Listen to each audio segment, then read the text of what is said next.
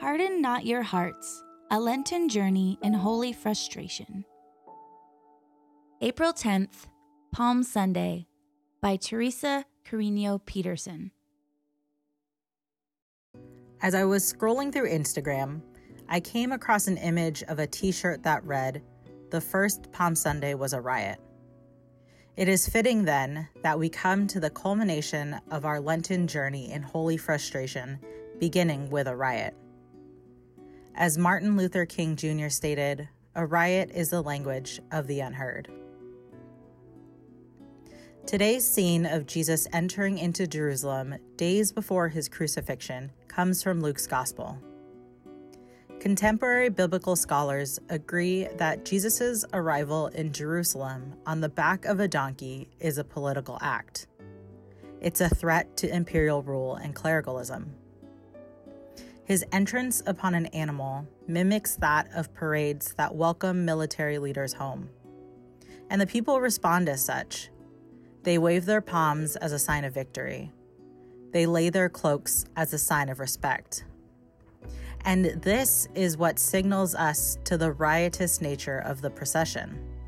The only other time cloaks are laid before a procession in the Bible is when the military leaders staged a coup to claim Jehu the rightful king of Israel. The people are expecting Jesus to be this kind of ruler to drive out the Romans. Yet, riding on a donkey, Jesus is posturing himself as a person who rather comes humbly into the city with peace. His aim is not a military coup, but a conversion towards peace. The people have been forced down by the violence of oppression for far too long and have been wrongly led to believe that the only re- retaliation is a violent one. Jesus is the embodiment of a limitless imagination and a radical hope.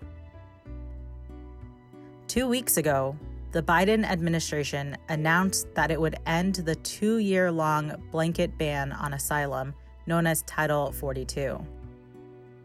On what was their two year anniversary of the policy, Los Revolucionarios Kino, an organizing group made of asylum seekers working with the Kino Border Initiative in Nogales, Sonora, held a march calling for its end. If a riot is the language of the unheard, these women organizers were demanding to be heard. In February, I had the privilege of accompanying a group of students to the Kino Border Initiative.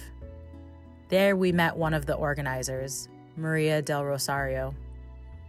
She shared the dreams she had for her children. She wanted them to learn how to read and have access to education. She wanted them to have decent health care. Most of all, she wanted her kids to have the freedom to be kids. She wanted them to be able to play in the streets past 4 p.m. without the threat of violence.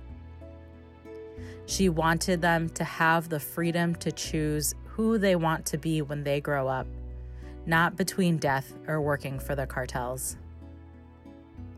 Maria and her family made the perilous journey through the desert to the Arizona Mexico border because she knew that violence was not the only option.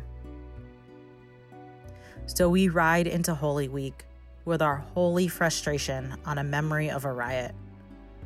We wave our fronds and fold our palms into crosses and are reminded that those silenced demand to be heard and that our destination is peace.